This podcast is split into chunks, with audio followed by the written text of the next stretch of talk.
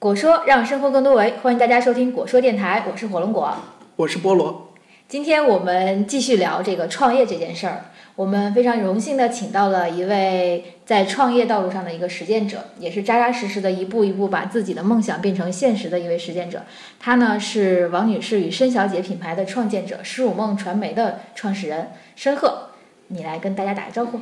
啊，果叔的朋友们，大家好，我是申鹤，特别高兴来到果叔。对，然后我们这期的题题目呢，菠萝君建议起为“不创业就不会哭”。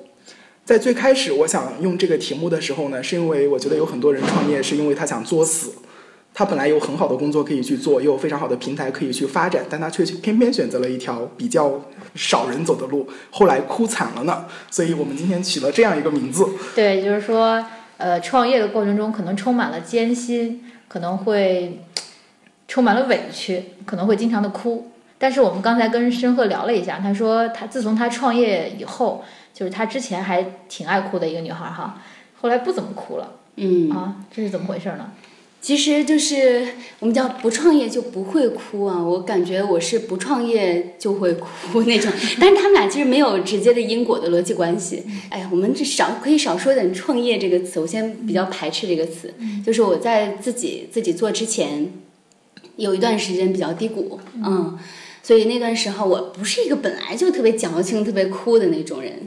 但可能那一段时间就确实很人很低潮，就会情不自禁自己就会流眼泪。呃，那时候也比较迷茫吧。嗯。后来是做了王女士申小姐，王女士申小姐可能是我一直以来奋斗的一个一个初心。嗯。就是王女士是我妈妈啊，我感觉我从大一的时候。我在我那个本子上面写的第一句话，就是在扉页上写的第一句话，就是有人认为我这种想法过于狭隘，但是我却找不出比让我妈妈高兴更加天经地义的奋斗动力了。嗯，可能就是这样想的。我一直以来努力是为了什么？可能就是为了妈妈。所以那时候想，怎么能让我把自己从那个那个状态中解脱出来？靠别人是不行的。我经常和别人倾诉啊，但其实很少人能够真的懂你。嗯，后来我才意识到，拯救自己的办法就是自己拯救自己，自己调整自己啊。所以就说，那就为我妈妈做一点什么，说不定自己就会找到哎每天阳光灿烂的那个状态。所以才做了王女士和申小姐。嗯，那时候其实是做品牌的衣服和本子，嗯，那应该是创业第一步。但那时候哪有什么创业的概念？对，就是做了一个淘宝店。对啊，就是做了一个店面而已，而还都不是实体店，就是淘宝的一个小店。所以现在看来，其实那个时候还是稍微略显稚嫩。但怎么说，还是很感谢那第一次的实践经历。嗯，它确实把我从一段非常非常迷茫低谷的状态中解脱了出来。嗯，然后才有了我这第二次的创业吧。嗯。就是王女士和申小姐，我也是见证了这个品牌的一步步成长，还是她的一个用户。我当时觉得，就是一个女生能够从这个衣服的制作、材料的选择到后期的，就是销售啊等等，都你自己一个人来完成，我还是觉得挺厉害的。嗯，真的那时候就隔行如隔山，还是其实对那行并不是特别懂，但是真就一点一点从选布料啊，每天往。从从清华往南南三环、南二环那边跑，大后门去选布料，选布料呢还要再去南四环、南五环那边去印刷厂去染花，然后印字，呃，就是每一个细节吧，你还要去做包装袋、做 logo、做 logo，在衣服后面不都有那个呃名牌嘛？嗯，还要去做那个牌，还要做这个盒子等等，包括联系快递，就买一个快递单其实都是我自己写，那时候就是自己一个人干。嗯。但是通过那次之后，哎，还就每天虽然很辛苦，但很开心。嗯，就从早到晚，虽然天天往那边忙，哪怕只有一个人买，我也拿着那一件衣服去，因为还是不是大批量，我也没有囤货，就买一件衣服我就去南六环那边去印一件。就反正每次往那边折腾一趟，清华先是坐地铁，坐完地铁又坐公交车，坐公交车完之后还要坐那个就是电动车才能到那地方。那段时间还是会经常哭吧，我记得。对，那个时候真的有一次就就有点，因为自己一个人，毕竟还是会有无助的时候。嗯。嗯。而且大部分其实都是在自己往里投钱。嗯。嗯，我营业额比较多，但是利润很少，花的多，就是虽然虽然挣的也还可以，但花的非常多，基本上没攒下来什么钱。嗯。而且后期的话，后期我还是想再实现我最开始的一个想法，就是要要进台里面做体育这口的一个编导啊，或者是主播啊，嗯，对，然后介绍一下，就是申鹤他是中国传媒大学播音主持专业毕业本科，然后来清华这边读了研究生，嗯，然后去年也是他毕业的那一年，对。正好是在找工作的阶段。对对。嗯所以也是迫于家里的压力，家里觉得你做这个业务不太挣钱，是吧？其实家里比较看重这个挣不挣钱的事儿，然后再加上家里一直说，哎呀，你你学了那个播音主持播音主持，对，那就咱都已经做了这么多年，然后也一直你小时候就愿意做这行，那这也也也要去找找工作，是吧？嗯，所以那时候其实对王女士申小姐就没有那么的全身心的投入了，嗯，就开始进入到找工作的状态。是什么让你又选择了嗯，放弃了那个找好的工作，开始创业？因为我工作的目标也非常非常明确，嗯对我一直还是一个就是目标感比较强的人，嗯，但可能总要有一些，嗯，我我可能突破不了自己的，或者是一些我们没办法接受的一些东西吧，嗯，然后就想说，那就算了啊，那就其实当时也都过了，但是啊，这这这这个最后还是觉得不太适合自己啊。嗯，最后也是快到，因为我我去年年初的想法就是去年世界杯了嘛，我是喜欢体育的这个足球的这个一个小姑娘，然后我就很想说在世界杯的时候能，嗯，有一点点贡献，然后就一直想说，如果世界杯的时候能做一点事就最好了。联系工作的时候也是奔着这个想法去去联系的，嗯，但就总有一些意料之外的状况吧。所以已经那个时候是四月份了，嗯，我说这距离世界杯马上就不到两个月了，那就算了，那那我就自己干啊、自己出去玩了一圈儿，结果想明白了，我说那就回来我自己组个团队，看能不能把这个事情做成。回来之后我就先去找了钱，嗯，先去管同学借了钱，因为你要做起一档节目，而且还是一档从第一天六月十二号到七月十三号连续更新三十天的一档节目，每天一期对，每天一期，嗯、这个其实要投资的这个钱还是有的，嗯、所以我当时就回来第一想的就是先去借钱，还真的有一个就比较信得过的一个同学，我一个初中同学，我跟他讲了这个事儿之后，他就很支持，啊、他就借了我第一笔钱，借了第一笔钱之后，我就开始组了几个人，嗯、把这个团队也组起来，然后就一点点做整个节目的策划，呃，到十六月十二号的真就第一期就上线了。上线之后，慢慢做的还好，就推到了爱奇艺和优酷的首页。嗯、但其实花销也比较大。最开始借来的那笔钱就基本上花的差不多了，嗯，然后又赶快又借第二笔钱，所以整个做这节目三十天的过程当中，就是每天连轴连轴转看球、写稿子，然后早上录，白天剪。然后下午就要想我下一笔钱该怎么办，因为我都说好了，这个这是三十天的一档节目，就如果中间断了的话，我会过不了自己这关。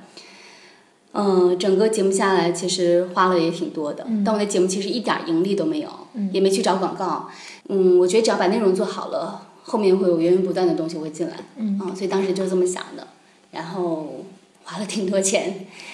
当时那档节目的这个收视率怎么样？还好，就是两个平台点击率有差不多一千万。嗯对，其实那有点超乎我的预料了，而且我没想到能能就是让爱奇艺这边他能看得到，然后他能帮我推到他那个世界杯的首页，就跟高晓松的节目还有老梁的节目能够一起推。对，这是让我当时比较出乎意料的。嗯，也是为你们的这个团队积累了一些名气。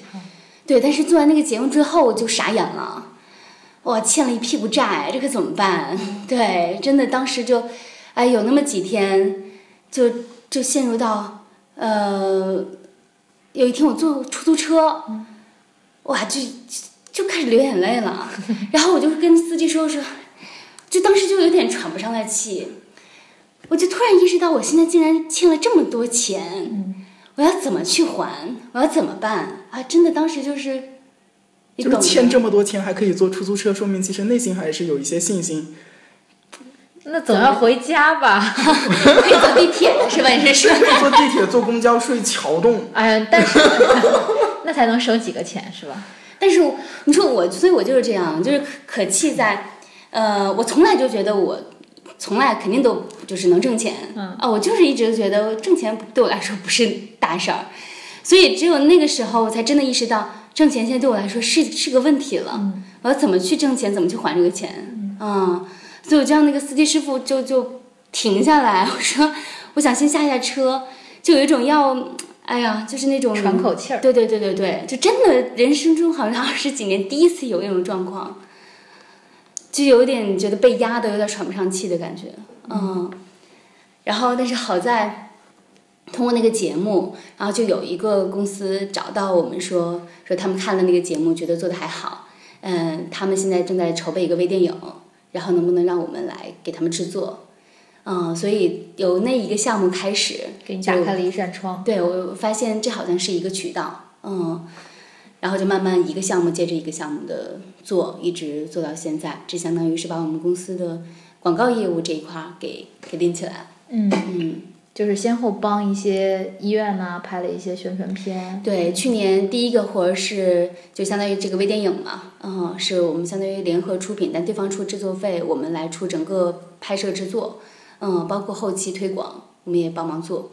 然后那项目之后就是跟今日头条，今日头条做了他们一个中秋的一个宣传片，然后程密给程密做了一个就是也是他们自己的一个微电影，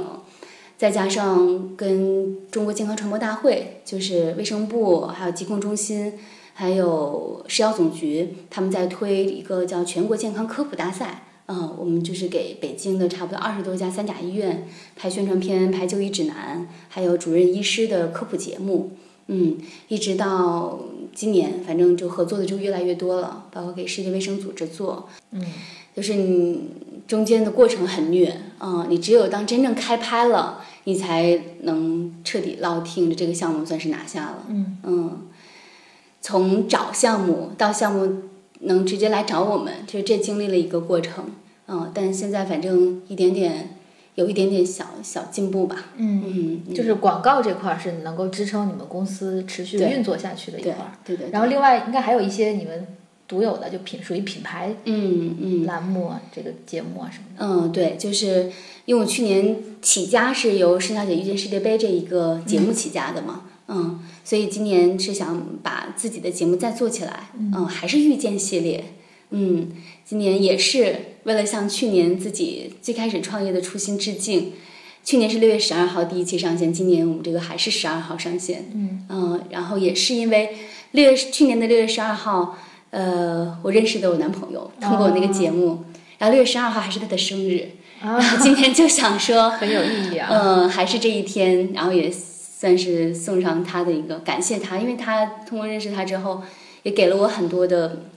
就是帮助。也是通过创业这件事儿认识的。对对，嗯呃，我们最开始聊的时候，其实你这两段的经历，比如说第一段，其实我能看得很明白，就是从那个牌子也能看出来嘛，就是妈和女儿做了一个品牌，它可能会很对应你最开始写的那个，就是让母亲快乐是一生很重要的事情。但仿佛往后走的这个过程当中，好像那份原因可能就会少一点。当然，我相信你妈肯定也很支持你干这样一件事情啊，但仿佛这么一个就是。呃，中国传媒大学这个播音主持专业本科毕业的这样一个很科班出身，完全有能力在这个很大的平台上去发展的一个姑娘，然后现在仿佛开始做，比如说我不断的接广告，不断的接广告，然后我通过广告，然后去支撑我做自己的节目，听起来会艰苦很多。那自然我们也就可以回到那个恶俗了的那个话题，为什么要选择创业这条路？甚至还是创业是一个你不那么喜欢的一个词儿。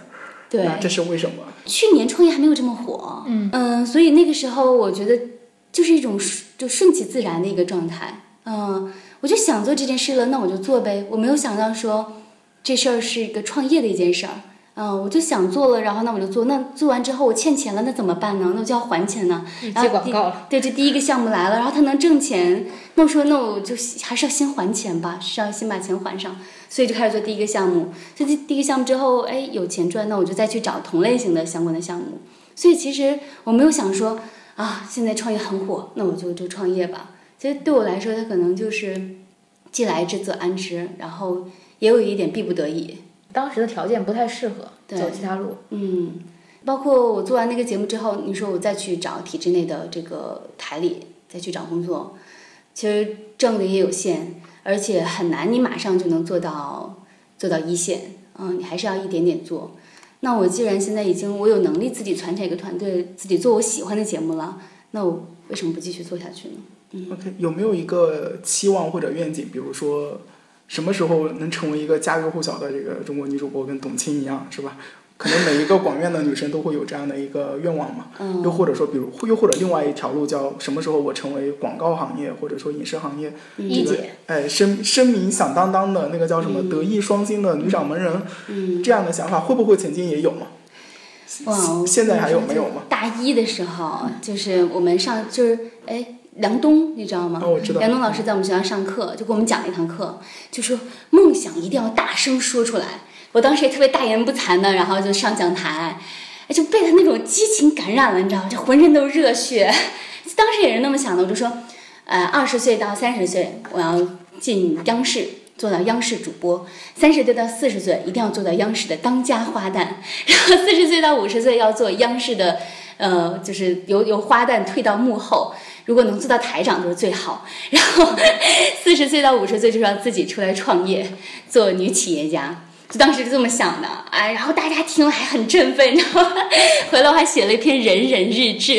我说现在你还能找？光课堂上那些人听到还不够，我还要让更多人来见证这件事情。后后来到大二大三的时候，好像有一天就把它给删掉了。我说这是不是有点？哎呀呀呀呀！现在想来还挺稚嫩的，挺挺幼稚的，但那就是青春嘛，啊、就是就是当时觉得是做梦，但就觉得这个目标是能实现的，嗯，我就像李世民说的“取法于上，则得其中；取法于中，则得其下”。我把目标定到高的，我可能最后得得到结果是中；我把目标定到中，最后得到结果是下。嗯，但是慢慢的，我毕业之后，可能就把我最开始的这个想法给给倒过来了，是先自己创业了。所以现在可能我更多的想法不是要做一个名主播，嗯，这可能不是我现在的一个愿景。它只是我在做这个公司的过程当中其中的一小部分吧。嗯，我可能更多的是希望把公司做到一定的程度，然后嗯，把这个公司给做得好一点，做到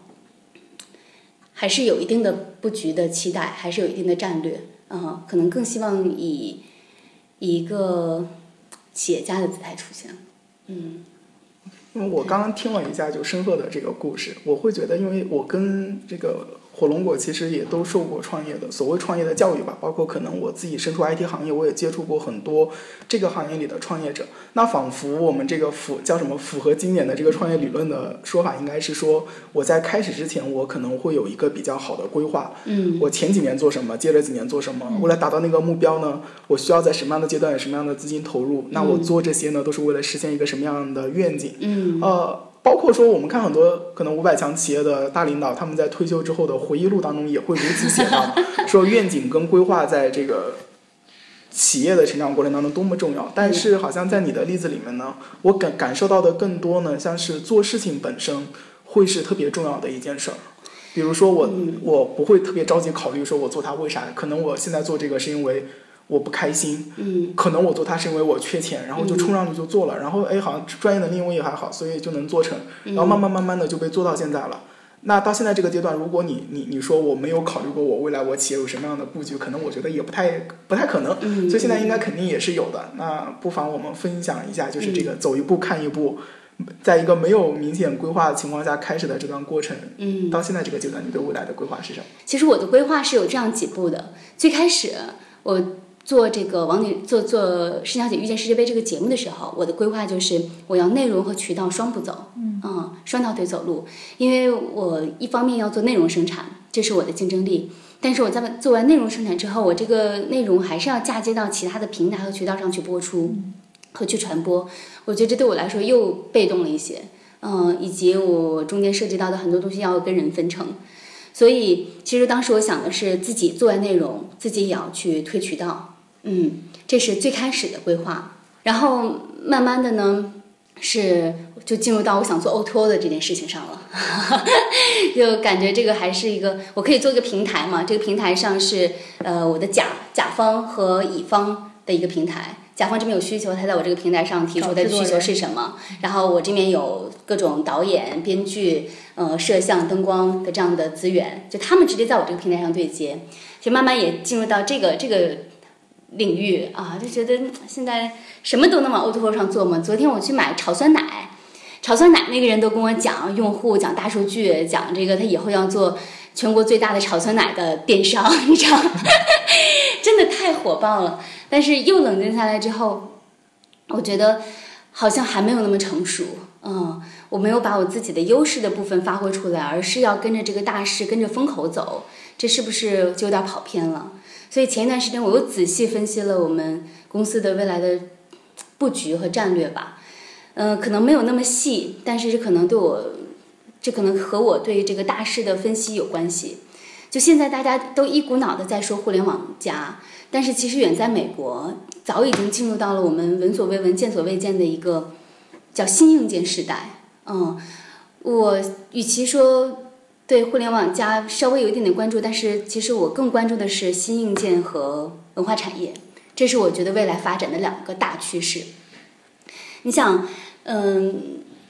我们现在天天在聊 BAT，嗯，是吧？百度、阿阿里、腾讯，其实。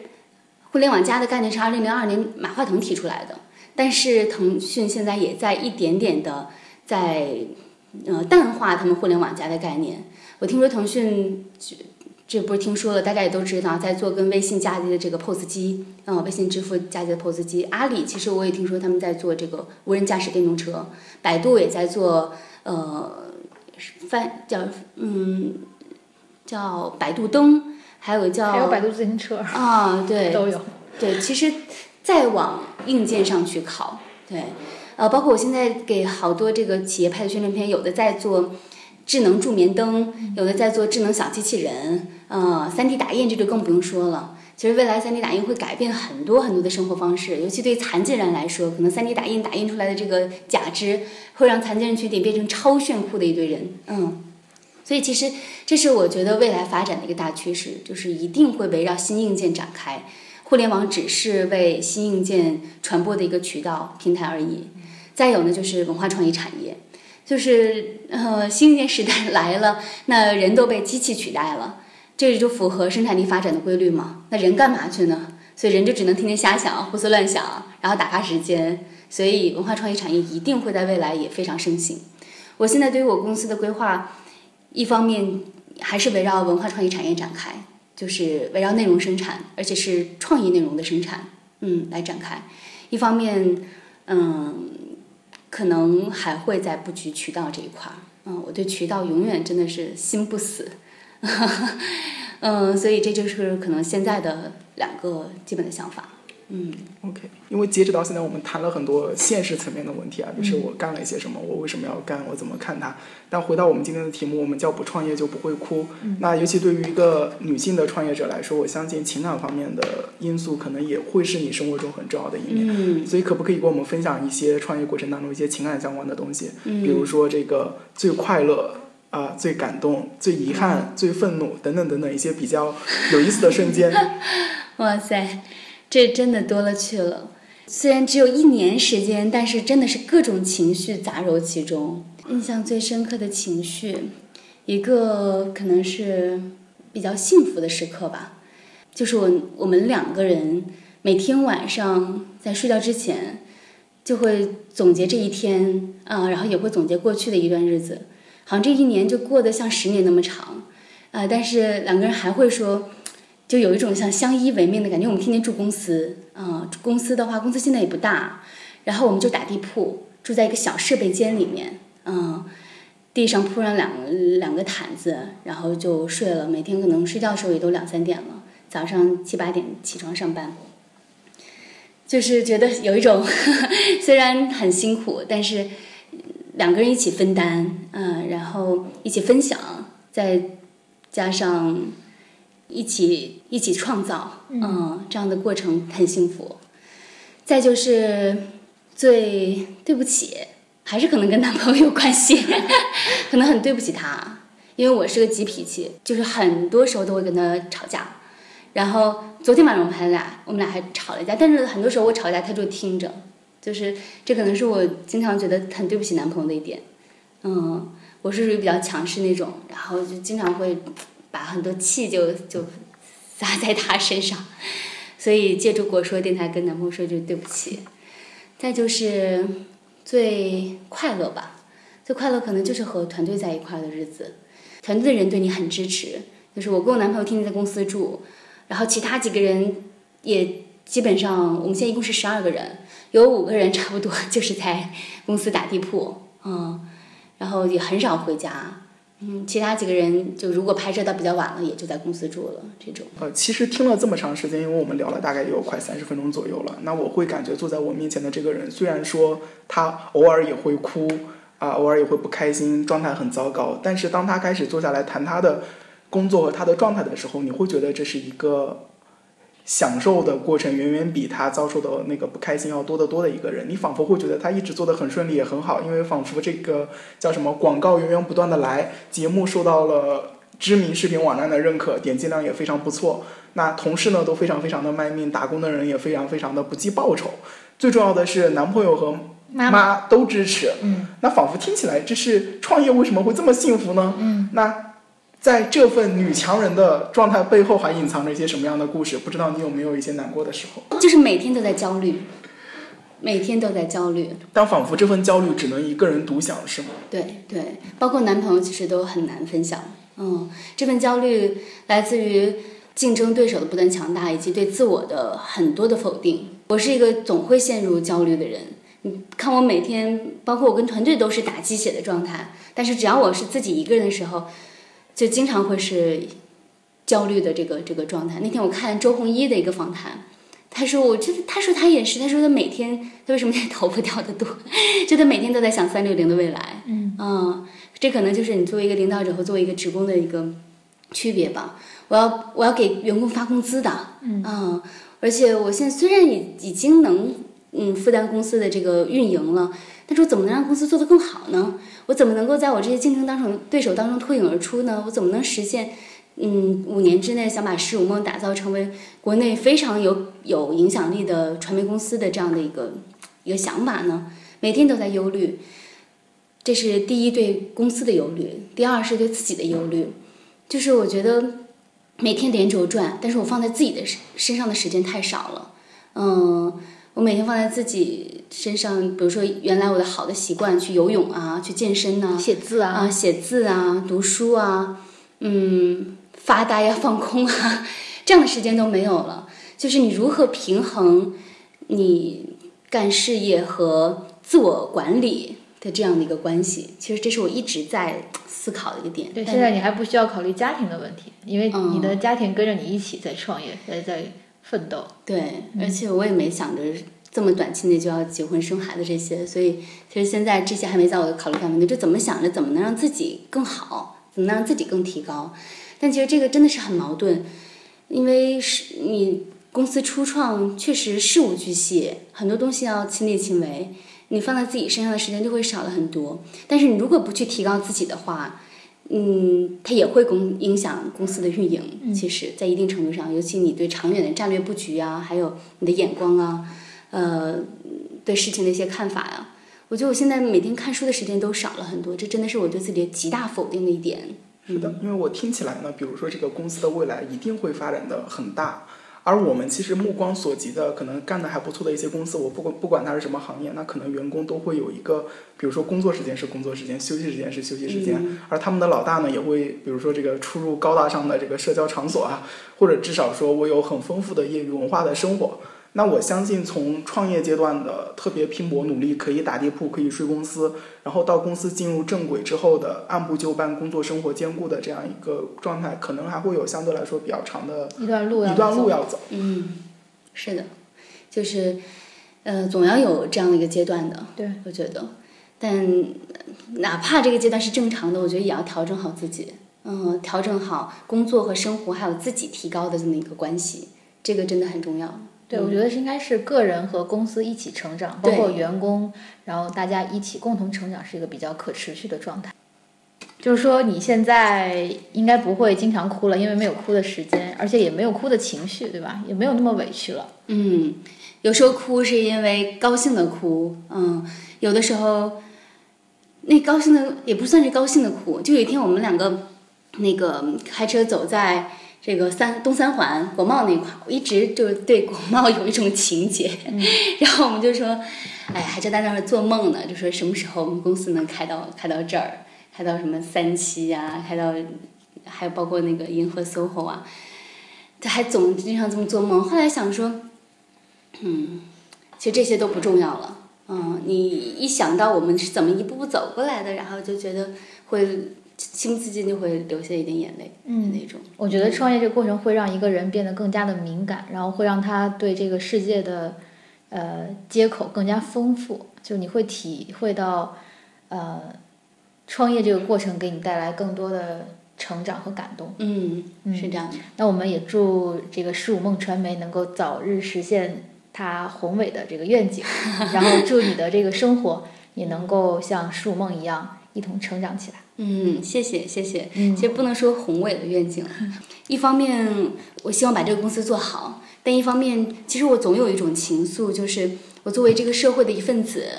我觉得要为这个社会、为这个国家做一点点事情。这也是我在呃给我们公司的这些同事们，我很传达的一点，就是我们现在是要做一点点能够产生社会价值和能量的事情。嗯、我们公司贴了一个企业文化的一个牌子，当然这这个话说的很大了，现在我也还在感悟它，是。嗯，张载说的四句话叫“为天地立心，为生民立命，为往圣继绝学，为万世开太平”。这可能真的是很我现在都在体悟的几句话，但可能是是我觉得有一点光就发一点热，有一点能量就贡献一点的这样的一个初衷吧。嗯，听得我也是非常的感动啊，觉得正能量满满。等等亲爱的听众朋友们，你有什么样的想法想对他说，也可以留言告诉我们哦。没有人，大家会不会觉得有点矫情？但可能这真的是我的一点点想法。心得对啊对对对，好的，那我们这期节目聊到这儿，好的，大大家再见。家再见。拜拜拜拜。